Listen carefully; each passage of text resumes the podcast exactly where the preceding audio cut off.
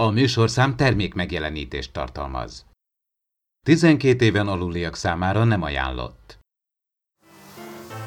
525,600 reboots.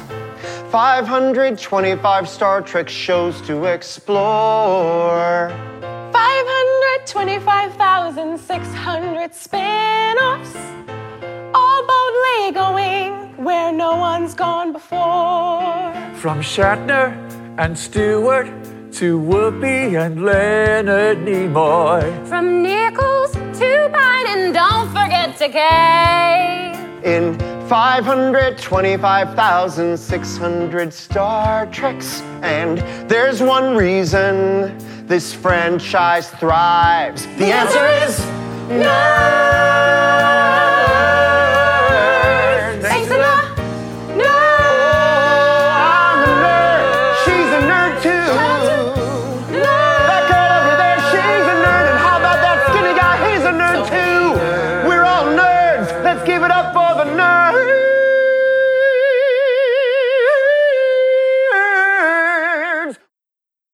Az emtv.hu bemutatja.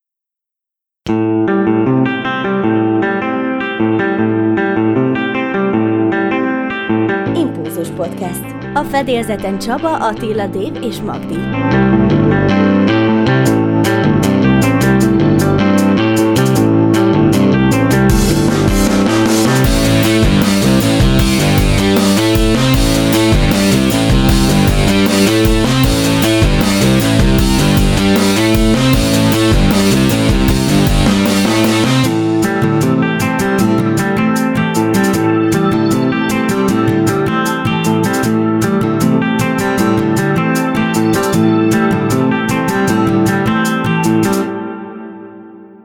Üdvözlöm a kedves hallgatóságot, javában dübörög a Discovery második évada, most éppen a negyedik rész tartja izgalomban a világot. Szokásos módon nem egyből a Discovery elemzésébe fogunk belekezdeni, hanem rövid hírekkel indítunk. Múlt héten már beszéltünk róla, hogy mozibuli készülődik a kapcsolatfelvétel napja körül, és most Ádám itt van, hogy elmondja nekünk a részleteket, mire is számíthatunk a rendezvényen.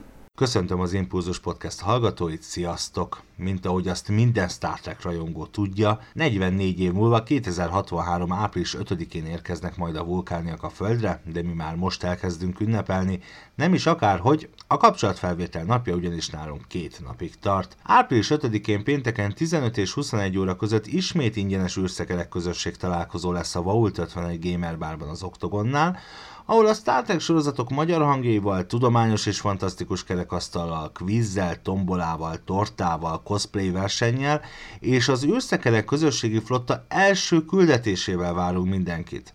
A műsorvezető Szórádi Erika és Tuvok magyar hangja Hol Nándor lesz, de természetesen ott lesz a Parallaxis állandó szakértője Vince Miklós, fizikus, az MTA ELTE elméleti fizikai kutatócsoportjának tudományos főmunkatársa, és elfogadta meghívásunkat a hétszeres Zsoldos Péter díjas Skiffy Fantasy és Thriller író Szélesi Sándor is, aki Anthony Shinard néven rengeteg népszerű regényt jegyez. Emellett vezető forgatókönyvírója volt a Diplomata Vadász című romantikus sorozatnak, és a Tűzvonalban című akciósorozat 21 epizódja is az ő munkáját dicséri.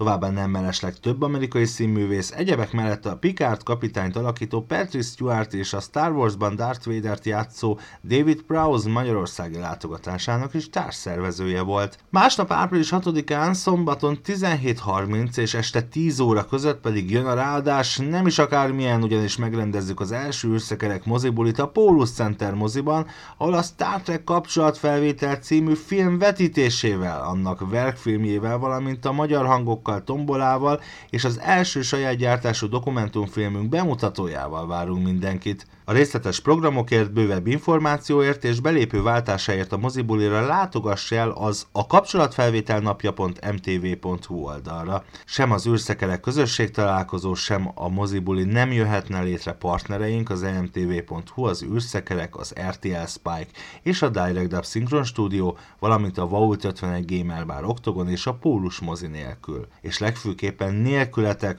úgyhogy szeretettel várunk mindenkit, tehát április 5-én és 6 6-án a kapcsolatfelvétel két napján. Köszönöm a figyelmet, a szó ismét a stúdióé.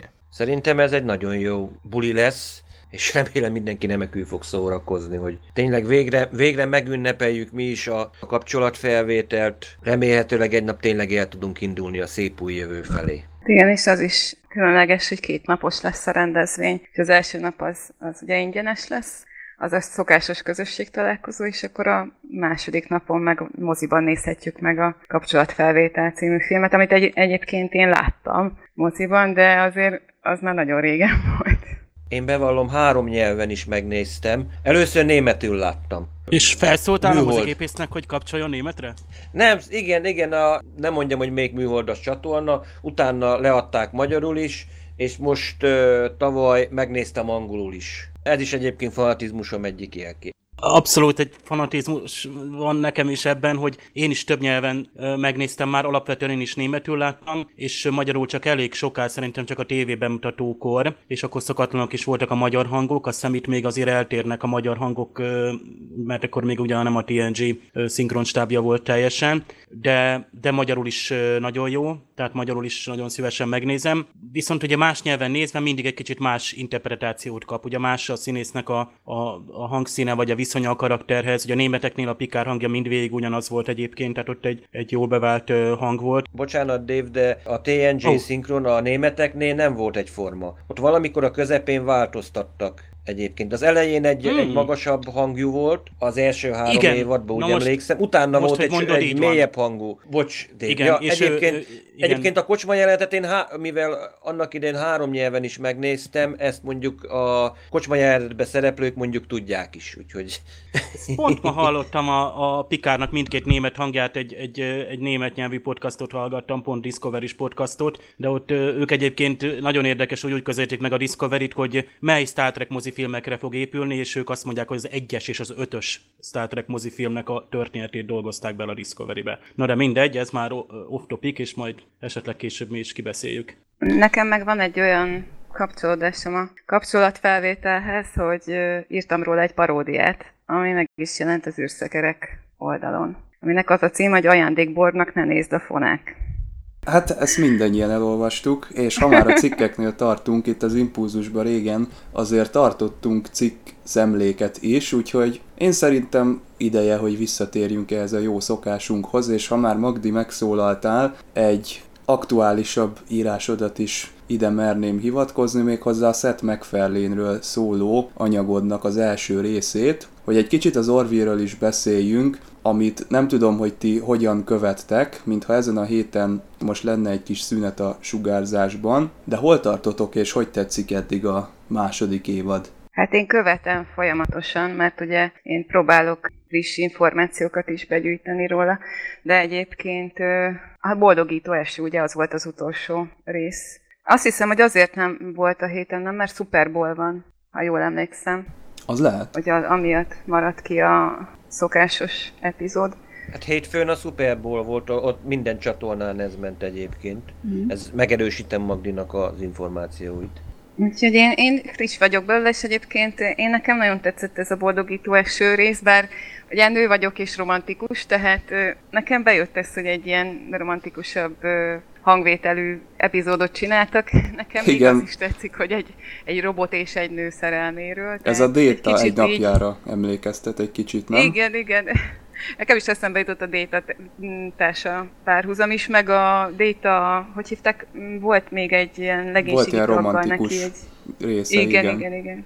Egyébként amikor így pont amikor beszélgettünk veled, hogy te éppen a, a romantikus légkört teljesen magadba szívtad az epizód végén, most egy kis spoiler. Addig én azon gondolkodtam, hogy vajon tényleg teljesen rommá áztak ott a díszletek az epizódnak a végén? De nekem ez eszembe se jutott, mert az annyira romantikus a vége azzal az esővel, hogy nekem nem ez ugrott be, hogy a díszlettel mi történt utána. Igen, én végig azon De- gondolkodtam, hogy most kimenekítették onnan a tech kütyüket, meg minden, vagy, vagy egyszerűen ott tényleg rommázott minden. Hát a legfontosabb dolgokra én mindig fel tudok figyelni. A praktikus oldaláról nézted meg az epizódot. Igen. De egyébként nekem tetszik, mert hogy én egyébként is a sci-fiben a, a robotokat szeretem nagyon, meg az időutazást.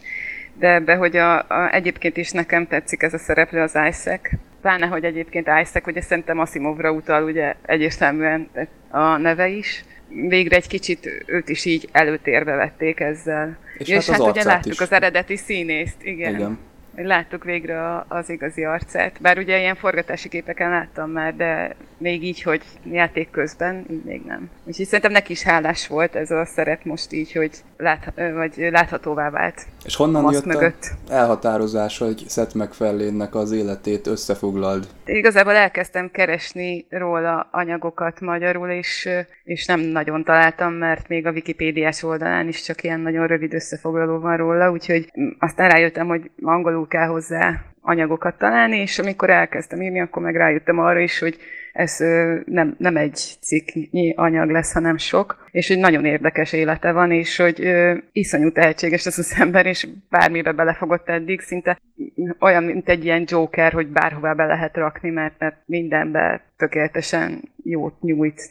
Amikor ilyen animátorként dolgozott, akkor hol animá, ö, a- animációs produkciókba vett részt, tehát hol animátorként alkalmazták, hol pedig íróként, attól függően, hogy éppen mire volt szükség. És hát ugye ezt nem mindenki tudja megcsinálni, hogy ugyanolyan tehetséges legyen mind a kettőben. És akkor még nem beszéltünk arról, hogy színészként mennyire jó, és hogy forgatókönyvíróként mennyire jó. Szóval hihetetlen. És hogy egészen kiskorától fogva csinál ilyen dolgokat, mert ugye két éves korából már vannak rajzai, azokat nem is tudtam így beletenni a cikkbe, de, de vannak fennmaradt rajzai két éves korából, és hát nem egy két éves szintjén rajzol, ezt úgy is tudom mondani, mint rajztanár, hogy azért láttam el egy pár gyerekrajzot. A másik az, hogy ugye 9 éves korától meg folyamatosan jelentek meg képregényei újságban, hivatalosan kiadva. Szóval azért az, az még egy képregényrajzolna se egy, egy egyértelmű 9 éves korától kiadja a képregényeit. Ez fantasztikus. Úgyhogy szerintem megéri az ő életét így feldolgozni, pedig hát azért elég fiatal, de rengeteg mindent csinált már ez alatt az idő alatt is. Én nagyon örülök, hogy ez, ez több részes lesz, mert én, én, én most ugye abba a korszakban vagyok, hogy szeretnék minél többet megtudni őróla, mert nagyon, nagyon jónak tartom az Orville-ben, tehát nagyon jól írja és hozza a kapitányt, és, és nagyon sok esetben egy sokkal visszafogottabb, mint amit a, a, a, a néző várna mondjuk például a korábbi, mondjuk a rajzfilmek után, és sok, nagyon jó, hogy egyébként így, így, így jön a Mercernek a karaktere, tehát ez nagyon, szimpatikussá teszi, nagyon emberi problémákat tud rátenni, és, és tehát úgy, úgy látjuk összegyúrva a csillagfotta kapitányokat a hozzáállásban is, tehát ez, ez nagyon, ugye erre mondjuk, hogy egy trekkessé teszi a sorozatot, hogy a kapitányra ö, föl tudunk nézni, azonosulni tudunk vele, egy nagyon elfogadható ö, szemét ö, testesít meg. Ugye nekem például itt a, a, ő és a, a ugye volt ö, felesége viszonya az nagyon tetszik, ez a, a, az a, azért egy kicsit szomorkás, romantikus ö, kapcsolat, ugye, hogy ott nyitva hagyták, meg még azért, hát, hát most már azért alakulott, ö, ugye mindkettőknek azért a, a, a kapcsolata ment tovább egy kicsit, és ezt is jó látni, hogy ezek mind beleférnek. Nagyon szeretem az ilyen lassú részeket, tehát kifejezetten az első rész nagyon tetszett, hogy ilyen lassú volt, és csak a romantikáról szólt, az is a kapcsolatokról, és tehát ezek a B-sztorik, amik ugye egy TNG-ben vagy egy Star Trek-ben B-sztorik lettek volna, ezek vannak benne az Orville-ban. Tehát ez, ez külön, olyan, mintha azt mondta volna a CBS is, hogy indítunk egy spin-off sorozatot, ahol most erre hely- helyezzük a hangsúlyt. De nem kell rátenni azt egyébként, hogy Star Trek, vagy hogy most pár, ugye neki egy nagy, nagy álma az, hogy egyrészt hogy Star Trekben szerepeljen, vagy most, hogy egy Star Trek-szerű sci-fi sorozatot alkosson, de nem kell feltétlenül, hogy ezt azt mondjuk, hanem, hanem egy nagyon jó science fiction sorozat, amiben nagyon sok ö, olyan vonás van, amit, amit a sci-fikben kedvelünk, hogy abban a világban, amit ott megteremtettek, azt egyre jobban, egyre gazdagabban ö, ábrázolják. Itt a, a, akár a karaktereket is ö, nagyon szépen kifejtik, és, és abban szívesen élnél. És én akkor tartom ugye elfogadhatónak. Tehát most például a Discovery is kezdi lenni, hogy na most már itt azért a Discovery fedélzetén azért már te is ott lennél szívesen. Tehát most már ez is alakul a, oda, hogy, hogy eh, kicsit hozza azt a hangulatot, vagy érzést, hogy, hogy eh, ez egy olyan jövő, amit élhetőnek és, és kívánatosnak tartunk. Ha már a Discoveryhez visszakanyarodtál, akkor fölröppent a hír, hogy talán veszélyben lehet a Discovery-nek a folytatása. Ez egyaránt elárasztotta a külföldi, illetve a magyar sajtót is, de pont te, Dév, egy hírben cáfoltad ezeket a pletykákat. Mit kell erről tudni? Semmit, mert annyira, tehát egy jelentéktelen blogoldal, illetve hát egy, egy, egy, ugye manapság nagyon divatosak ezek a különböző geek témában futó YouTube csatornák, Magyarországon is elég sok van már, és az egyik amerikai csatorna ilyen youtuber csatorn, YouTube csatornának a, a készítői, tehát egy negyedórás kis gondolatfuttatást végeztek, ugye szokásos Conteo, hogy azt hiszem Anson Mountnak a Twitter bejegyzésén nyomán indult el egy ilyen, ilyen fejtegetés, hogy Anson Mount akár úgy is értheti a sorozattól való búcsúzás, hogy az egész sorozat befejeződik, mert már nincs rá pénz, meg már gyakorlatilag szépen összerakták a szokásos konspirációt, hogy, hogy nem szeretjük a Discovery-t, és jaj, de örülnénk, ha vége lenne. És erre ugye nyilván azok a rajongók, akik nem szeretik, azabba szívesen belakaszkodnak, aki szereti a Discovery-t, meg aki kicsit utána olvas, és egyáltalán Twittert használ. Így Attila, te itt, itt nagyon régóta, te már nagyon otthonosan jársz a Twitter Twitterben, és, és a, a angol tudásodat is nagyon odafejlesztetted, hogyha egy színész ír valamit a Twitteren, azt értelmezni kell, mert a Twitter az azért még mégsem egy sajtó, olyan sajtóorgánum, igaz, hogy sok tehát média vagy hivatalos ember is közli magát rajta, de mégis mégiscsak egy informális ami ott megjelenik, azért kifejezi a véleményét, de sokszor viccesen, szarkasztikusan, tehát nem úgy kell érteni mindig szó szerint, ami ott elhangzik, és azonnal a legmesszebben következtés, mert egy spontán, egymondatos kis üzenetek vannak, ahol csipkelődés van, viccelődés, szurkálódás, ironikusan kell érteni. Ugye ebben egyetértesz velem Attila, hogy ilyenkor nem szabad messze menő következtés levonni, hogy valaki írt valamit Twitteren. Ez pontosan így van, Dév, egyébként, hogy vannak bizonyos, van, persze megvan a viccelődés azért egymás közt, hogy mi van, de tényleg eh, nem szabad azért ilyesmit, mert akkor, hogyha valamilyen probléma van, akkor persze akkor úgymond a hivatalos eh, csatornákon úgy is kiírják, meg tényleg akkor ahhoz tényleg a megfelelő, azt mondom, a, amik a Twitterén is azért vannak azért hivatalos oldalak, a színészeknek megvan a hivatalos oldala, az, ő valamit nyilatkozik ironikusan, azért oda kell figyelni az, emo, az emoikra, a hashtagekre, mert Pontosan. lehet, hogy éppen valami egyebe, lehet, hogy éppen valami tréfának szánja egy másik ismerősének meg. Egy Tehát, belső tréfa, nem, és ha valaki nem követ, persze, akkor nem és mi nem ért... Ez az illető nem olvasta el, csak azt kiragatta a szöveg összefüggésből. Igen. Ilyenkor utána kéne nézni, hogy az Anson mond eddig mit twitterezett, vagy akinek írt éppen, ő vele milyen szóváltása volt eddig, úgy értve, hogy milyen bárbeszédei, és lehet, hogy egy régebbi poénra, vagy egy belsős poén, ami vissza-visszatér köztük.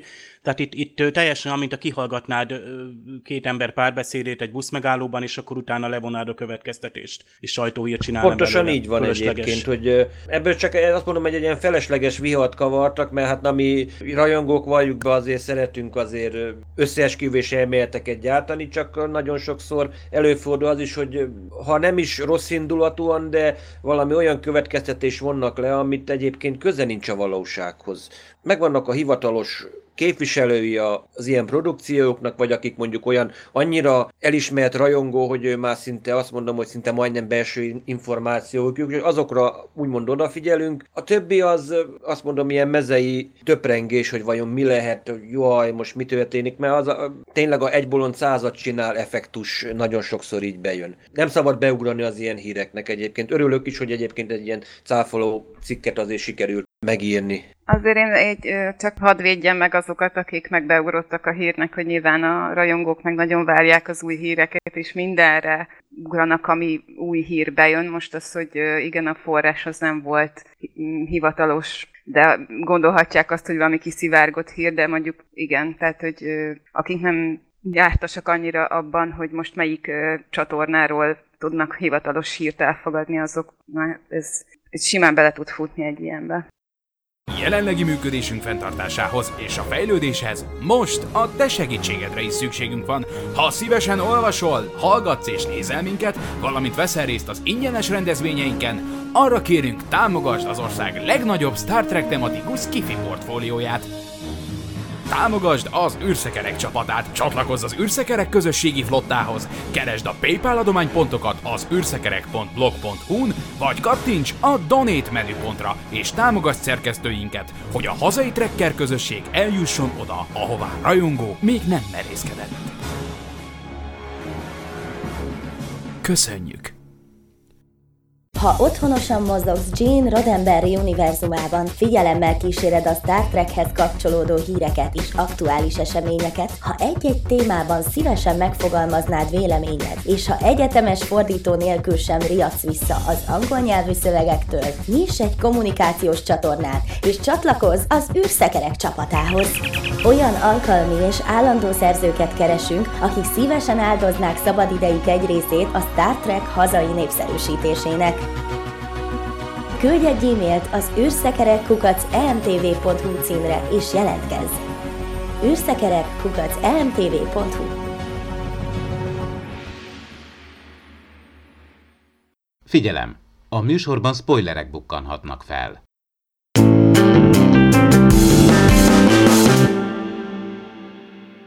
Nagyon fontos dologgal kezdhetjük a kibeszélőt, méghozzá azzal, hogy az első évadban jól láttuk szerintem, hogy a szarú megsózza az ő italait, és most is ez történik. Bár most beteg, de amikor ugye az előzményeket néztük, akkor nem volt semmi baja, tehát úgy tűnik, hogy a kelpiánok így fogyasztják az italukat. Nyilván a szervezetük valamilyen szinten igényli a, a sót, mint ahogy azért nekünk is kellnek bizonyos ásványi anyagok, ugyanúgy neki is. Hát tudjuk, hogy na, a kecske megnyalja a sót, mert tudjuk, hogy a, ő úgy szerzi be a táplálékát, a sót úgy szedi össze, hogy talál olyan só rétegeket, ahonnan pótolja. Tehát ez olyan, mint mi is azért a akik kávéznak, hogy azért a reggeli kávét azért rögtön megisszek, akár még tisztán is. Tehát egy kis biológiai utalás egyébként, hogy nem vagyunk egyformák.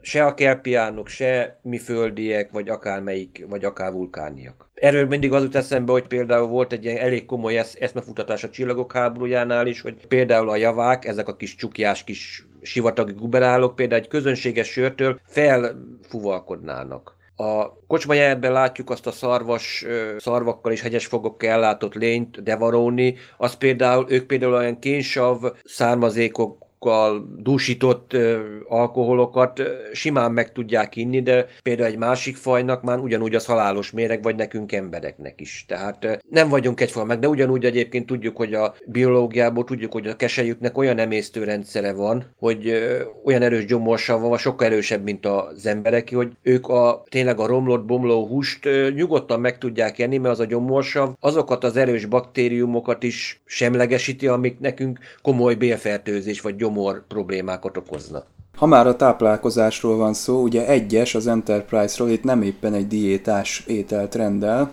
a Discovery-n, és hát végre, ugye itt van a várva várt szereplő, nagyon fontos szerepet is kap a történetben, de ezzel együtt igen rövidet. Remélem, hogy nem csak ennyi volt neki a jelenléte itt a második évadban. megvan a, az egyenruha probléma, hogy azért tudjuk, hogy most már azért a TOS közeledünk, és az Enterprise-on még a, a mi általunk megszokott egyenruha van, de viszont a, Dis, a Discovery legénysége, meg akármelyik más legénységet, amit láttunk az első évadban, még mindig még mindig ezt a ö, sorozathoz kitalált egyenruhát viselik. Jó, én ezt megmondom őszintén, én ezzel nem nagyon vagyok kibékülve, mert jó, kírják a memória alfára, vagy bármelyikre, hogy igen, hogy a toszféle egyenruha ebbe az időszakban még csak az ilyen nagyobb zászlós hajókra, a Constitution osztályra van rendszeresítve, de hát könyörgöm, a, akármelyik ilyen fegyveres erőnek az egyenruháját megnézzük, nem, nem szoktak ilyen speciális egyenruhákat kirakni, azért ez egy kicsit nyakatekert ö, magyarázat, éppen úgy, mint hogy a klingonok miért voltak kopaszok a háborúban. Hát Bár volt ilyen Azért a most, ö, DS9 és a Voyager Jó, de- idején is. Két egyenruha futott párhuzamosan a... Jó, de a, a Deep Space Nine-nál azért, hogy Nem kapták meg a szabás mintát. Hát a Voyager-nél azért egy jó pár évig azért nem tudták átküldeni a replikátorra az új programot, hogy már az új dizájnt replikálják a hajón. A, De utána bárki ment a Pathfinder nem? program, és ott már a Pathfinder, igen, átküldhették ott volna. elvileg ott, ott már replikálhattak volna, de na jó, szerintem biztos megint a, megint a forgatási költség hatékonyságra ment rá, és a DS9-nál is, ha nagyon megnézzük, Ez így van egyébként, hogy eredeti... mert a moziba is, a, amikor DS9 egyenruhát moziba- kapott a TNG, a, ugye a DS9. Hát La- LaForge használta a Colmini egyenrúját, úgyhogy nem véletlenül lötyög rajta egy kicsit. Azt hiszem Riker ö, Riker kapta talán Cisco-ét, nem tudom, mert valahogy fel is volt egyébként sorolva, de szerintem eredetileg a DS9-nál mondjuk nem magyarázták meg konkrétan, szerintem a, az a fajta típusú színezésű egyenruha elvileg csak az ilyen szárazföldi bázisokon vezették be. Csak utána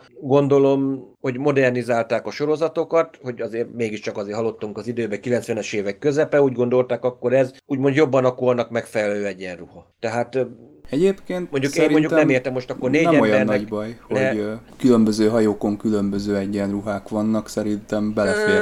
A jelvények is másak, tehát a hajó jelvényeknek, a, ezek a különböző divízióknak a jelvényei is mások voltak a TOS korszakban is. Tehát az Enterprise-nak a Az- ö, orvosi tisztje más jelvénye rendelkezett, mint mondjuk egy másik hajóé. Igen, csak tudjátok, hogy éppenség az ilyen, az ilyen fajta mond, hadseregeknél azt szokták mondani, hogy egy méret mindenkire jó kultúra, de általában a hadseregek imádnak szabványosítani. Azért, ami itt jó, akkor ne kelljen lefele csereberélgetni. Jó, 60-as évek, azért azt mondhatjuk, hogy ez egy megint egy más korszak volt. Nem volt annyira techno-orientált, mint manapság, hogy ma már szinte egy számítógép nélkül nem tudunk létezni, meg Rodember is azért nem, jó, hiába azt mondom, hogy ő is az egy tényleg komoly katonaviselt és rendőri múltal rendelkező úriember volt, de én ezt a ruha, ruhakeverés, hogy csak a, úgymond szinte egy diszegyenruhát adunk a új, a legfőbb hajóknak, ez valahogy én továbbra sem tudok ezzel a gondolattal meg, megbarátkozni. Jó, jó, kellett egy új 21. századi látványvilágnak is megfelelő egyenruha a Discoveryhez, de azért én még azt, azokat a régi színes egyenruhákat, jó, így modernizálva, hogy mondjuk Pike-on vagy egyesen láthattunk, azért így modernizálva, így nekem még ez még mindig tetszik. És sajnos még továbbá se tudtuk meg egyesnek a valódi nevét. Ez, ez ami egyébként De mivel nem titok, tudjuk, ami- lehet, hogy soha nem is fogjuk megtudni. Hát ez a baj, na, öt, most az, ha bár 50... most beleférne, hogy most megmondják, mert uh, ugye mivel Persze. nincs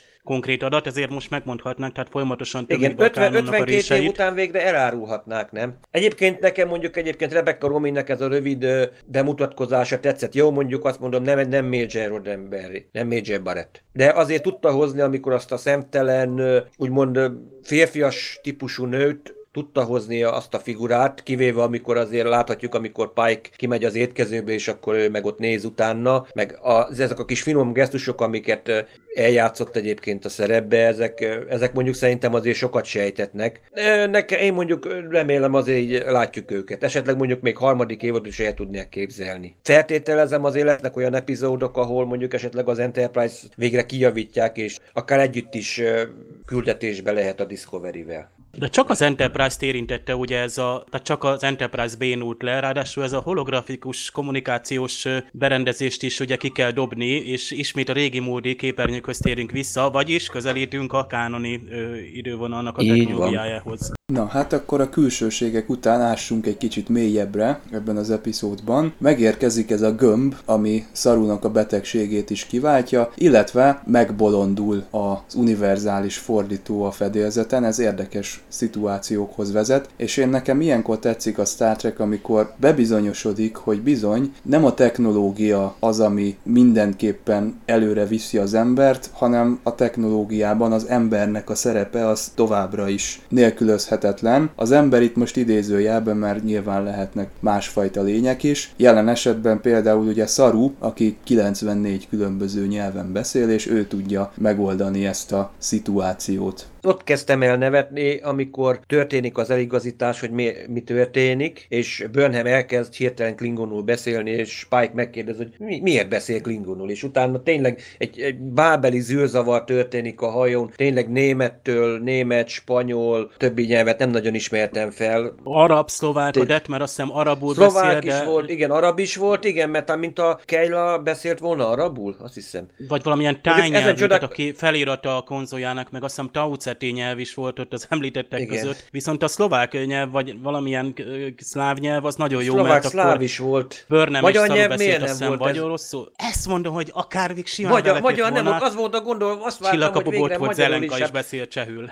Tényleg én ezt hiányoltam, hogy na most magyarul elkezdett valaki ott beszélni, ami akár el is lehetett volna képzelni, tehát, és utána a gépházban meg tényleg ott is nagyban nagy pánik van, mindenki, Stamets is meg, mint a mérgezett egér, megjelenik Jet Reno, és akkor ő ott szépen nagy nyugodtan ott dolgozik, tényleg. Na itt látszik egyébként ö, Notárónál, hogy ő tényleg egy, tényleg a stand-up komédiából jött, tehát hogy ő tényleg olyan, ő tényleg azt lehet mondani, hogy rezzenéstelen arccal tudja elmondani a legjobb poénokat is. Jó ötlet volt, hogy tényleg őt kérték fel egy ilyen szerepre, hogy ő tényleg ne, nincs az, hogy na most elneveti magát forgatás közben. Ő, ő tényleg a legnagyobb poént is simán el tudja mondani. És tényleg érdekes volt egyébként a hasonlat a Burnhamnek, amikor először meglátják ezt a jelenséget, ő azt mondta rá egy pókháló. Tulajdonképpen szinte az. Ez is valami Hát mesterséges, nekem de viszont nem a Witcher ugrott be, és itt a Star Trek egyes teória szinte bejött, hogy ugye elindult, ugye, Csaba, emlékszel, Cassini szonda, ami azt hiszem a Saturnus légkörébe égett szét annak idején, vagy pár éve, és mi van, ha Cassini nem semmisült meg, hanem továbbment, 200 év alatt felszedett egy csomó organikus, nem organikus törmeléket, és lett belőle ez a szféra, ez az óriási képződmény. Na igen, hát ezeknek az ilyen mesterséges létformáknak az eredet története lenne igazán érdekes néha. Százezer év, hát azért akkor mégsem a Cassini volt a kiinduló pont. De egyébként a Tilli vonalhoz mit szóltatok? Mert hogy beszéltük, vagy beszéltetek róla, mert én csak hallgattalak benneteket arról, hogy, hogy annyira nem jött be ez a Tillis vonal a múltkori részben. És ez folytatódott most. De én szerintem most egy kicsit jobb. Tehát egy, szóval egy érdekesebb aspektusát vizsgálták meg ennek a dolognak. Én pont most érzem azt, hogy sok. A, a múltkori az, az jobb volt, a, amikor ott lezárták ezt a mély dolgot, és hogy most megint pont a Tillire ragadt rá, meg hogy mindig ebben a részben is így újra és újra rátapad, nem tud szerencsétlen elszabadulni, meg már kifúrják a fejét, meg minden. Nekem ez annyira már nem jött be. A DS9-ra emlékeztetett, mikor az O'Briennel minden, mindent megcsinálnak, tehát ő az, aki mindig szenved. Most a Tilly volt kicsit ilyen, hogy, hogy minden, ami, ami fájdalmas, az, az rá koncentrálódik ebben az epizódban.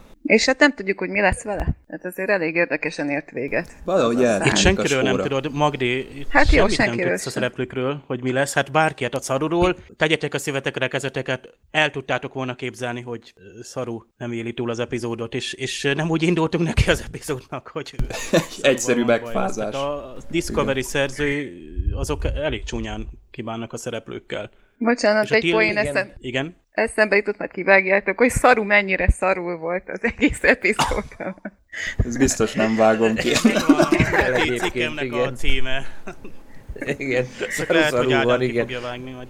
Hát csak ezt eh, nagyon nehéz lefordítani egyébként angolra, mert esküszöm megcsinálnám, de de tényleg az, amikor nekiáll a késsel, ott Burnham felemeli a kést, én is azt hittem, hogy ott megtörténik Hát bármi mondjuk is. azt külön körbe lehetne járni, hogy ott erkölcsileg Burnham, Igen. ugye ezt megtette vonalásd, ugye Worf és Riker. Ö, Igen, Meg másik Igen ott is az ugye, öngyilkosság. De nekem tudod, És még ott- eszembe jutott egy másik epizód, egyébként a Voyager-be emlékszel, amikor Belanna egy idegen hajóról, az a furcsa bogárszerű lény, amikor rátapad.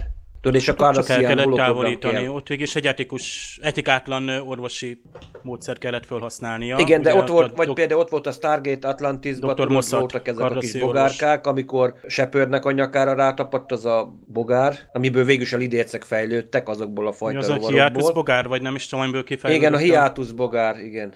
A csillagkapuba is volt, amikor nyílt egy szonda, meg, lő, meg felszúrta ú, Azok rengeteg. nagyon Sőt, durva epizódot, tehát mindig, amikor Sőt, bevallom- egy főszereplőt szenved, hát az, az, az nagyon, akik már jól ismersz, tehát a Tillit most sajnáltuk, bár én is azt mondom, ez az epizód már túlhúzta ezt az egész e- szállat. ezt, ezt túlhúzták és már ezt a... az első évadban megbeszéltük, elénk tárták nagyon erősen, hogy milyen környezetpusztító a spórahajtómű is, hiszen azt a romlást, ugye, tehát ott majdnem az egész univerzumra katasztrofális hatást gyakorolt a palotahajónak a spórahajtóművel, a másik Stamets, akik rombolták és pusztították, akkor nem derült ki azt, hogy a spórahajtómű pusztít. Nyilvánvaló, hogy most ki kell vezetni a spórahajtóművet a, a Star Trek kánonból, és most ugye nyilván nem akar, tehát nyilván bejött ez a környezetvédelmi vonal, ugye ráadásul még a klíma ö, változás is említi, tehát szépen, szépen elénk teszik, ami már megint túl direktnek találom. Tehát megint beleírtak egy jelenkori problémát, és nem kéne ennyire direkten, vagy ennyire túl feszítve beleírni azt, hogy persze, hogy nyilvánvaló, hogy érezzük a, a, a párhuzamot. Tehát nekem ez sok volt, főleg ez a képződmény, ami ott a, ami ez az organizmus miután ugye külön vált a Tillitől, hogy mivé vált, ez már megint az a része Discovery-nek, amit, amit uh, ugye annyira nem szeretek, amikor ilyen drasztikus módszerek vannak. Nyilván itt a Tignotára ott lepipálat, ő és a Stamets, az, ez egyszerűen fantasztikus ciporkázó, tehát az nekem teljesen kárpótolta ugye azt a kicsit gyengébb uh, részt, ugye vagy az antianyag és a dilitium ö, talán régi módi, de, de sosem hagynak cserben, minek repül, ha mászni is tudsz, tehát rengeteg dolog volt, amit itt beleírtak néhány percbe, és ezt fapovával előadta mindkét színész, nagyon jó színészek. Én még visszatérve erre a lényre egyébként, amikor így csak benne volt abban a kis kamrában, és akkor ott mozgott Izolációs a... kamra, az, szerintem. Az, igen. Akkor tudjátok, mi jutott eszembe, hogy olyan, mint a Jaffit az Orville-ben kicsit felidéződött bennem, amikor a doktornővel összejött a Jaffit, arra emlékeztek? És a doktornő nyakig benne igen. van a Jaffitban? Igen, igen. Igen. Emlékszünk, azért, nem, nem ez... lehet elfelejteni. De azért, most van mindig párhuzam az Orville és a Discovery között. Uh-huh. Vannak ilyen videók is. Igen, a második Tyler, évadról. Tyler, Tyler akkor volt egy olyan, amikor spoiler, ugye... Spoiler, Tyler, Tyler amikor ugye futottak a folyosón, azt is párhuzamba állították, amikor a, a Gordonék mentek elmesélni, hogy huha, a doktornő randizik a robottal, azt azzal állították párhuzamba, hogy a Tilly fut a kapitányi programban, meg ezeket a kis kockákat is mindig összehasonlítják, tehát az ilyen látszólag jelentéktelennek tűnő dolgokat is. Hát nyilván a sorozat készítői nem tudták, hogy ez vagy az készül a másik produkcióban, úgyhogy ezek ilyen, mondhatjuk, hogy erőltetett párhuzamok. Mondjuk a Tyler az pont nem az, mert szerintem az lehet egy ilyen kikacsintás az Orville alkotóinak a részéről. És mint tudjuk, a Tyler az egy híres ügynök dinasztia, híres, híres hírszerzők származtak belőle. Ja, ő is mokály volt? Tehát ha már párhuzamok, Egyébként... a nyelvek párhuzama, témi nyelvtanár, tehát nagyon jó volt hallani ezt a sokféle nyelvet, viszont egy kicsit, nem tudom, ilyen snasz vagy száraz megoldás, hogy tehát úgymond nem nagy ötlet, mert aki látta a Deep Space Nine Babel című epizódját, ott mindenki ugye továbbra is angolul beszélt, de tehát úgy kicsavarva voltak a mondatok. Tehát teljesen ilyen bizarr mondatok keletkeztek, mintha verseket szavalnának, és azt sokkal jobban kifejezte azt, hogy összezavarodtunk. Jó, mondjuk itt az egyetemes fordító romlott el, tehát itt, itt ez a technológiára egy kicsit rávilágított, hogy mi lenne, ha nem működne az egyetemes fordító, tényleg a, csak a szarú tanult nyelveket például. Tehát ebből a szempontból jó, de a Bábelben Jól emlékszem, nagyobb hogy így tartom. Fricskát is mond a többieknek, hogy csak én voltam az egyetlen, aki nyelvtanulással tölti az idejét. Egyébként kicsit... mikor tanult szarú nyelveket, mert volt a negyedórás szarú epizód ugye a short trackben, tehát ott, ott nagyon primitívnek tűnt szerintem az a kultúra, tehát ugye nagyon hagyománytisztelő, meg a idegenek iránt abszolút, tehát De Szaru nagyon fogékony. kivel találkoztak idegenek. Szerintem ő kilóg hát igen, a hát ott... fajtájából, és rá ráragadtak ezek a nyelvek egyből, amikor kiszabadult ide az űrbe. Aha, és ja, tehát sok... utána. Igen, igen. Ugye nagyon nagy múltja van neki, meg a Burnhamnek is, meg az egész Discovery-nek, hiszen ők elvileg 7 éven keresztül a George-val küldetéseken voltak, ebből már egy külön sorozatot is lehetne csinálni, úgyhogy volt azért ideje szerintem erre. Meg egyébként én nagyon örülök, hogy a short track szóba került, mert nekem pont az jutott eszem, hogy a végén, amikor a Szaru beszél erről, hogy, hogy a kelpiánokhoz hogy vissza kellene menni, és hogy igazából, hogy az elsődleges irányelvet sem biztos, hogy ebbe a szempontból figyelembe kéne venni, hogy, hogy szólni nekik erről a dologról. Tehát már eleve egy durva beavatkozás alatt van az ő népük, uh-huh és hogy ugye most, és ha hát... jól értem, az a dilemma, hogy ők akkor miért ne avatkozhatnának bele, ha már eleve egy mesterséges beavatkozásnak az áldozatai? Hát igen, az, ami a Short Tracks-ben is volt szerintem, az arra utalt, nem? Tehát amikor ott azon a szertartáson, ott, amit, amit nem tudtunk akkor eldönteni, hogy amikor a Short Tracks-ről beszéltünk, hogy meghaltak ott, vagy elrabolják őket, hát esetleg igen, de a Szaru ezt eddig is tudta, vagy, vagy látta, uh-huh lehet, hogy ő érzelmileg volt blokkolva attól, hogy gyakorlatilag az igazságot úgy lássa, mint most az epizódnak a végén? Hát igen, meg azért, hogy mentse a népét, mert ugye most tisztába jött vele, hogy ez, ez mesterséges dolog, hogy ő náluk ez, ez létező. És ami nyilván a fejlődésüket is gátolja, Meg hát igen, tehát ez egy beavatkozás, tehát itt, itt ebbe a szempontból nem számít az elsődleges irányelv. De számít, mert beleavatkozol egy olyan folyamatba, ugye ez a Vaharai nevű betegség Mhm. vagy folyamat, ami ugye a idősebb kelpiánokat, vagy nem tudom kit érint, tehát akkor választják ki azokat a random. akiket így megszabadítanak. Igen, szerintem is De a random. Brightest Starban az volt, hogy a Vaharai jelei mutatkoznak, és a szarú meg is kérdezi az apját, hogy mi lesz, ha őt is majd a, ugye a Vaharai eléri, és akkor a Baulnak, vagy a Baul tehát fel, feláldozzák, úgymond. Tehát, hogy egy kiválasztás történik. Hát, tehát nem úgy random, hanem hogyha eléri ugye ez a Vaharai szimptóma. Ezt most nekem- magyarázták meg igazából. Most lett egy utólagos magyarázat, amit akkor nem egészen értettünk, mert ott ugye egy tábortűznél suttogták ezeket, és mondtál ott a család egymásnak, tehát úgy mondott, negyed óra alatt a, ta- egy gyors talpaló a, a kelpián kultúrából. Egyébként Kaminárnak hívják a bolygókat, Hát nem mondja senki, hogy nem valami Star Wars bolygónevek jutottak eszünkbe. Nekem tetszik, hogy végre nem Kelpiusnak, vagy nem tudom minek hívnak egy bolygót, ahol a Kelpiánok élnek. Egyébként Kelpiai lesz a magyar helyesen, tehát a Kelpián, ez ugye olyan, mint Kardasszián, meg Kardassziai, legalábbis a, a, a, a elvileg így magyarban. De Tudsz ki tudja, hogy fogják majd Dave, már a fordítókkal tartod a kapcsolatot? Mikor jön a szinkron? Kérdezik a Igen, már, fórumon. igen, ha jól tudom, már a, a Vokot és Tylert játszó színész már castingolják. Egy az a színész fogja a magyarban is. Egyébként az nem, nem jött le senkinek annak idén, a, a, amikor újra néztétek, nektek a Vok hangjából jött, lejött a Tyler. Amikor újra Valamennyire? néztem, igen. Hogy éreztétek? Akkor utólag? igen. Jó, utólag. Utólag, hogy igen, hogy túl, vo- rendben. a vokkot az túl artikulálja, hogy tényleg egy erős torok hangot Mint az használ összes. egyébként. Tényleg, mint aki Főleg Tökovmának most ez a hirtelen... felfúvódott Igen. arccal mondott izén, tehát ez... De Még egy valami eszembe ütött egyébként itt, a, amikor tudjátok, Tilly ott van benne, mint kiderül, hogy abba a lárvabáb, vagy nem tudom mibe. Emlékeztek, a légy, légynek a második része jutott hirtelen eszembe, amikor tényleg a ö, Én örülök, hogy már nem a fia. a Légy kettőre. Jó, én is moziban néztem, hát kíváncsiságból megnéztem. én is. Én is fiatal koromban, úgyhogy isko- általános iskolásként. Úgy, Attila, a kíváncsiságunkból fiatalkorunkban sok minden Vágáspont vége. Igen. Jó, na csak mondom ez. De egyébként igen, amit mondol ebbe, van valami, hogy végre tényleg, hogy a klingonoknál is, hogy nem az van, hogy Kronos a bolygónak a leve, és nem valami klingónia, vagy valami, mert akkor attól megőrültünk volna. Végre, úgymond erre is odafigyelnek azért a Erre a Kelpián vonalra hadd térjek már vissza, hogy amikor beszéltünk a short tracksről, akkor ugye volt tényleg ez, hogy most feláldozzák ott őket, vagy nem.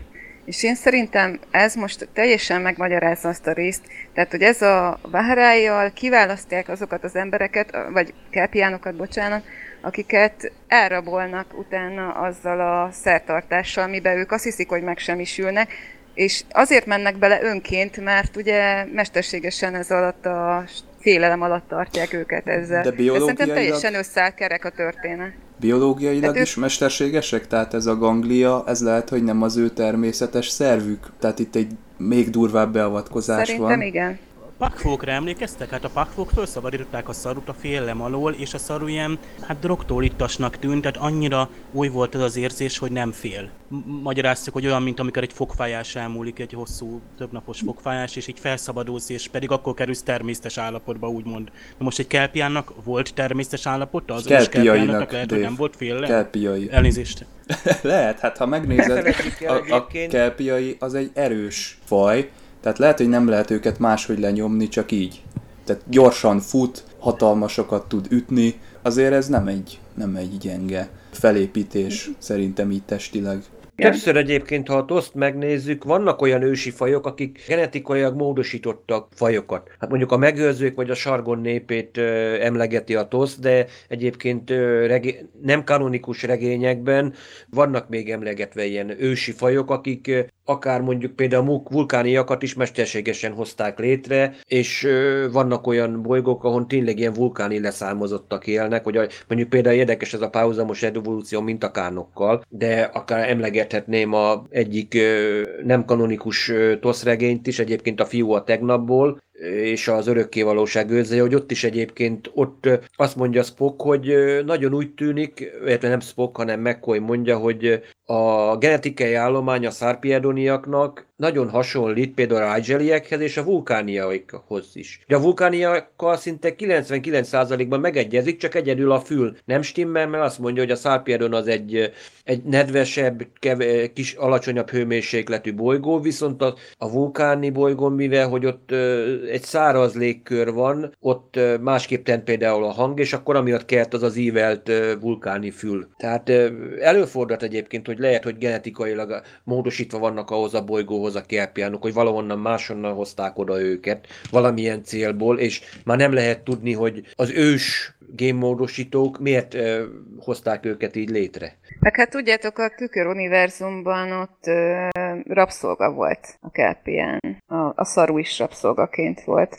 És hogy ö, nem lehetetlen, hogy itt is vagy, hát az már nagyon elszállt dolog lenne, de hogy a tükör, tükör univerzumba viszik át őket mondjuk rabszolgának, de az már, az már nagyon Hú. bonyolult. Ja, a Discovery-ből pont kinézem, tehát... Amúgy meg, a, mit szóltok a kabinjához? Nekem az annyira tetszett, és mondok, mondok nektek egy dolgot, amikor ugye haldok, hát ugye haldoklik benne ugye a szaru, és megláttam ezt a kabinját, ahogy föl volt építve, hogy így a növények is felfutottak. Igen, azt mondja, ilyen hozott tiszta pár magot. organikus volt az egész. Igen, és az jutott eszembe, hogy az nem létezik, hogy most meg fog halni a szaru, mert akkor miért csinálták volna meg a kabinját ennyire tökéletesre. Na hát akkor nem csak én nézem praktikusan a, a részeket ezek szerint. Tényleg ez a rengeteg növényel, hát nagy hűhó semmiért, hát akkor ennek nem szabad itt meghalnia. Az a baj, hogy a- mindent a így nézünk már, hogy a nem, nem halhat De meg, most mert a figyelj, kabint azért- ezt megépítették. Tehát ez borzasztó, hogyha így nézzük a filmeket, ha belegondoltok. Figyelj, hatodik sorozat, meg tizenvalahány, tizenvalahány mozifilm után már csak így tudod nézni. Már lassan már kezdett kiismerni, hogy most a forgatókönyvírók, meg a producerek hogy gondolkoznak. Egyébként itt a ami a parazita, ami mondjuk megfertőzte Tillit erre visszatérve. Egyébként ennek mondjuk van logikus értelme, hogy a micélium hálózaton, ami ugyebár ilyen gombaszerű valami, ugyanúgy, mint mondjuk például azt mondom, hogy egy korallzátonyon is, ahol rengetegféle ö, különböző élőlény él, hogy egy ilyen parazitának a létezése abszolút logikus. Hát, hiszen láthatjuk a medveállatkát, ami szintén úgymond kapcsolódik valamilyen szinten a micéliumhoz. Tehát logikus, hogy nem csak De ez parazita? Nagyon... Tehát ez a micélium nem tudjuk, hogy most- képest is parazita? Vagy csak a emberi, vagy a tilli? A micéliumhoz De képest, akkor ami- miért mondja azt, hogy, a, ugye, hogy használjuk a hálózatot? Ugye ő itt a, a Stametszel, de valószínűleg itt a tükör Stametsre vonatkozik, hát őt kereste, ugye? Tehát először a kapitányt keresik, kiderült, hogy nem Igen. keresi, hanem valaki mást.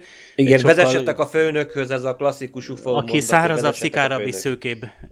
és azt kiderül, hogy a Stamets az, akit ö, keres. Ez, ez, ezek szerint ennyire tudatosan, tehát a hálózat, tehát ez megint ez a mindenhatóság, hogy jön egy lény, amelyik a hálózatban van, és már mivel újonnan építjük ugye ezt az egész ö, elméletet, itt bármit bele tudunk tenni, hogy igen, ez a hálózat nem csak arra alkalmas, hogy térben hatalmas távolságot tegyünk be, ugye tudjuk időben is ugorhatunk, sőt dimenziók között is, univerzumok között is, tehát ez már óriási hatalom, sőt még vannak olyan lények, akik ugye még e fölött állnak, és gyakorlatilag meg is testesülnek, és ne, ne adj Isten, még ugye a, hát láttuk, hogy Kalberdok is úgymond hát kapcsolatba lépett, ugye amikor a micélium hálózatban utazik a Stamets vagy navigál, sőt ő navigálja haza ugye a, Discovery, tehát ez, ez kicsit félek attól, hogy netán a Stametsről is netán kiderülne elnézést a Kalberroki hát szelleméről, most nem tudom, most még jelenleg így fogalmazhatunk, őről is netán kiderül, hogy ő is valami csúnya lény. Akár, mert nem tudjuk, hogy pontosan ez a micélium, azt hiszem pont tegnap volt egyébként Anthony Repnek pont egy ilyen műsorban meghívták, ahol a, a micélium hálózatról beszél, pont az epizóddal kapcsolatban. Hát érdekes lenne mondjuk meghallgatni, hogy mit mond. És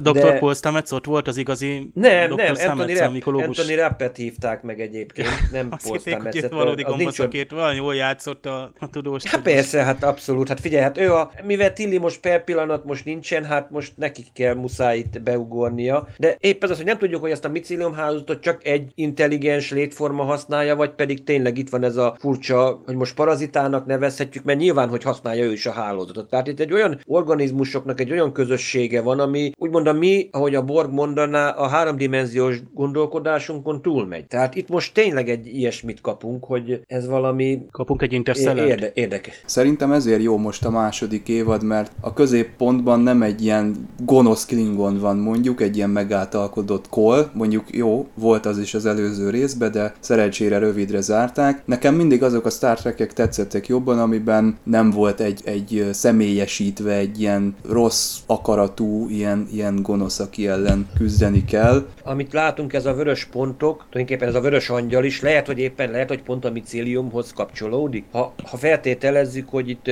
látta Amanda is, láthattuk a új érdembe is, hogy amikor elpusztították a Amanda a is a... látta a saját szemével? Mert emlékszem, hogy ott Hát- mondja, hogy a Spocknak a rajzai, meg a... Spocknak a Amanda rajzai szerint- látta, hogy Spock, vagy, vagy ha ő nem látta, de akkor Spock láthatta. Még meg is lepődik, hogy valamiképpen- Burnham is bevallja Igen. neki, hogy ő is, ő is ö, látta. Tehát lehet, hogy éppenséggel a micélium hálózatban rejtőzik az ellenség, ami tulajdonképpen okozza ezeket a vörös robbanásokat. Lehet, hogy éppen megint, megint a micéliumhoz térünk vissza, hogy ott is tulajdonképpen az első évadban ott is valamiképpen a micélium volt a megoldás.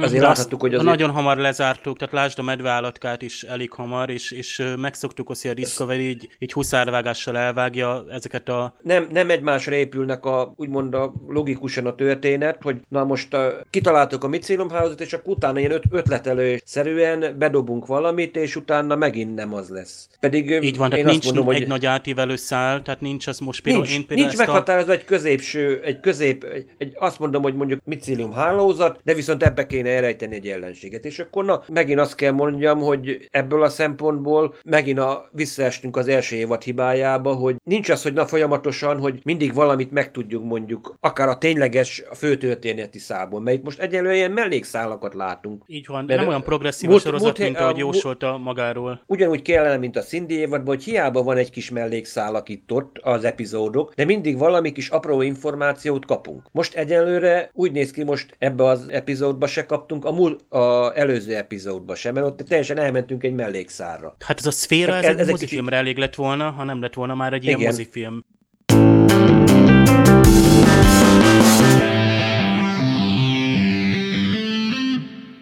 Szóval ebben az epizódban is túl sok mindent akartak bepréselni a- az alkotók. Tehát volt egy nagyon nagy, nagyon izgalmas, nagyon jellemzően ugye egy ősi képződménnyel találkozunk, aminek ugye az eredetét, a múltját nem tudjuk, viszont ugye át akarja adni valamiképpen a tudását. Tehát egy, megint egy olyan entitás, akivel nem tudunk kommunikálni. Tehát ez nagyon jó technológiai zűröket is okoz a hajón, azt is meg kell oldani. Együtt dolgozik a legénység, vagy elszigetelődve, de nekem a Burnham figurája nem tetszett itt, hogy ő, ő elkezd össze-vissza ugrálni. Tehát jelen van a, a gépházban is hirtelen, a hídon is, a szaru mellett is. Elég lett volna, ott van szaruval. Tehát a Burnhamet ki is lehetett volna venni. Jó, tudom, ő a főszereplő, de a Martin Green nem olyan erős színész nő, hogy tehát neki pont elég volt ez a teher karakterként is, amit ugye itt a szaruval kapcsolatban, azt egyébként azt szépen játszotta, és az, az rendben is volt, de úgy érzem, hogy a többiek más szempontból meg lejátszák úgy, úgymond természetességben. De attól függetlenül jó, meg nagyon erős epizód, tehát pont ezért van, hogy egyszerűen annyira izgulsz közben, ugye félted a szarút, látod a Tilinek a, a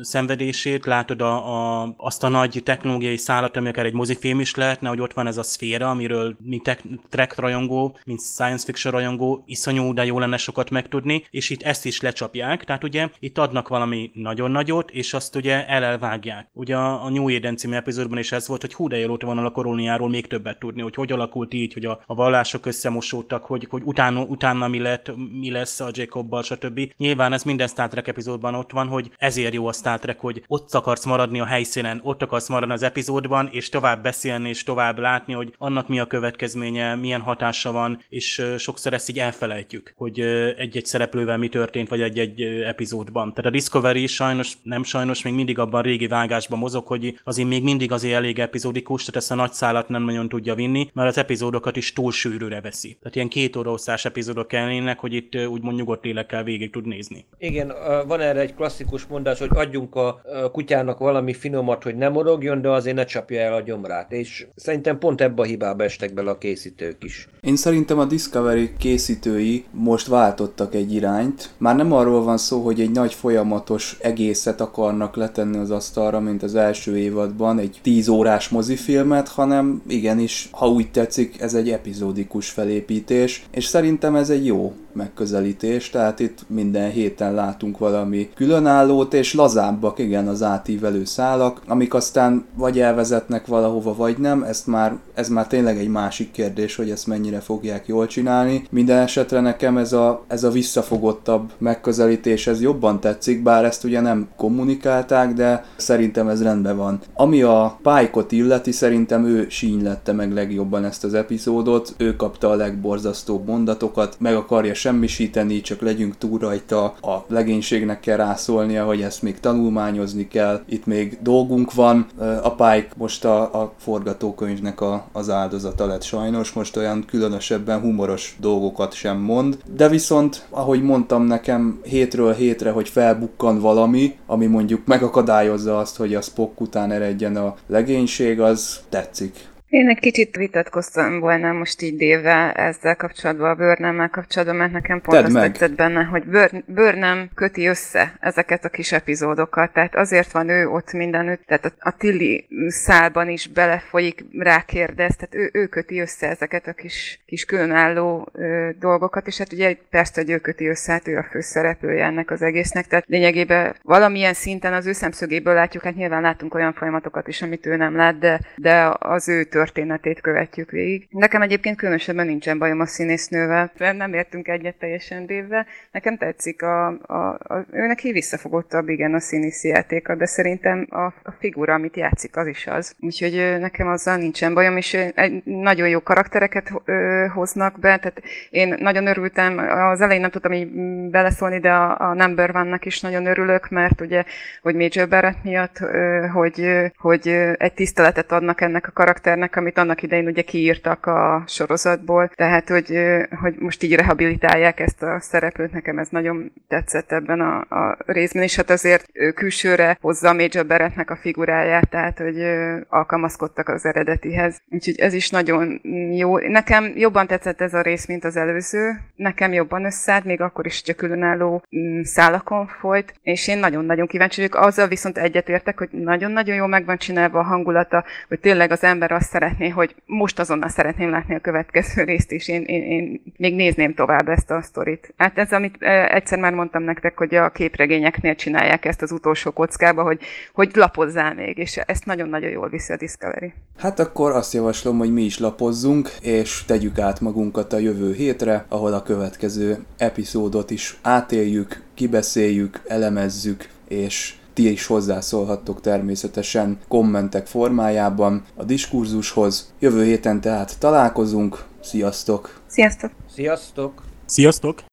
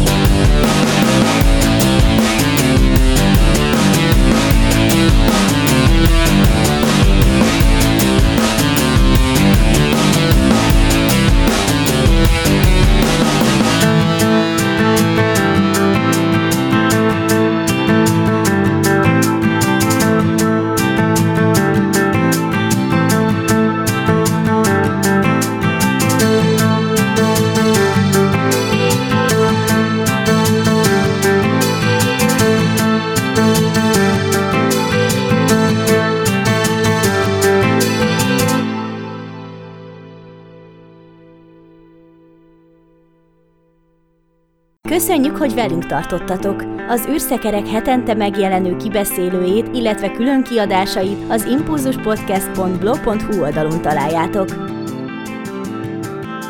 Az emtv.hu megbízásából készítette az Impulzus Produkció. Produkciós vezető Farkas Csaba.